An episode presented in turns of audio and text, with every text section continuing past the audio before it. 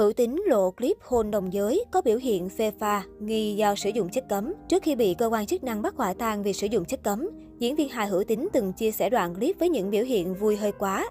Không ít netizen đặt nghi vấn, có thể đây là tác dụng còn lại do Mai Thúy. Diễn viên Hữu Tín đang là cái tên gây xôn xao cộng đồng mạng khi vừa bị công an thành phố Hồ Chí Minh bắt tạm giam, khởi tố về tội tàng trữ trái phép chất ma túy, tổ chức sử dụng trái phép chất ma túy và sử dụng trái phép chất ma túy. Trước đó, quán quân cười xuyên Việt khai nhận mua chất cấm tại một quán bar ở quận Nhất. Sau khi sử dụng xong và còn thừa thì đem về căn hộ riêng ở quận 8 để phê pha cùng bạn bè. Tại hiện trường, công an thu giữ được một đĩa xanh chứa tinh thể màu trắng cùng hai bịch ni lông chứa 11 viên nén nghi là ma túy tại phòng ngủ. Gương mặt hữu tính lúc này cũng khá phờ phạt và thiếu sức sống. Mặc dù không phải là cái tên quá nổi bật trong làng giải trí, Tuy nhiên, việc được đào tạo chuyên nghiệp và đi lên bằng chính thực lực đã giúp nam diễn viên được nhiều khán giả yêu thích. Trong lúc đợi kết quả từ cơ quan điều tra, mới đây đoạn clip của diễn viên Hữu Tính đăng tải trước đó nhiều ngày, bất ngờ lọt top xu hướng. Đoạn video dài gần một phút ghi lại khoảnh khắc vui đùa của anh cùng những người bạn trong chuyến du lịch.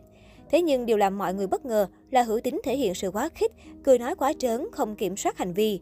Đặc biệt, lúc diễn viên 8X được một bạn nam lao đến hôn vào má thì chẳng những không phản ứng, ngược lại còn tung hướng rất ăn ý. Do đang bị điều tra vì liên quan đến chất cấm, nên rất nhiều bình luận cho rằng đây là biểu hiện còn lại của phê pha, không giống với hình ảnh chỉnh chu của hữu tính lúc trên sân khấu. Chắc lúc này đang tập với bé Mai và bé Thúy. Biểu hiện của chấm chấm chấm, à mà thôi. Đúng nụ cười của nghiện, tươi thật, lời của đá thủ. Chung thêm với anh Đức rồi, cài đồng thu nhập biến chất ngay, rồi xong. Lúc này mới hít xong cho nên hơi phê.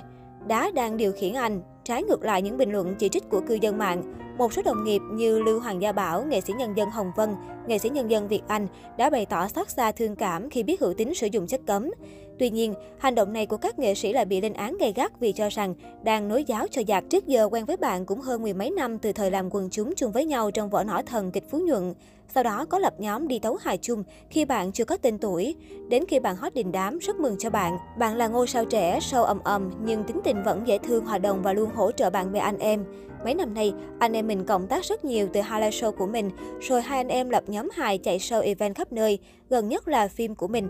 Hôm nay nghe tin, không tin cũng phải tin, buồn, giận, tức, nhưng động lại là buồn. Anh em với nhau biết hoàn cảnh bạn và những gì bạn phải gánh bao năm nay. Nhưng bạn sai mình không phủ nhận được. Chỉ cầu xin mọi điều tốt đẹp nhẹ nhàng nhất đến với bạn. Biết ngay lúc này bạn lạnh lẽo lắm, nghĩ đến sát lắm bạn, cố lên. Dù có thế nào mình vẫn là anh em. Lưu Hoàng Gia Bảo chia sẻ. Nghệ sĩ nhân dân Hồng Vân viết những dòng tâm trạng gây chú ý.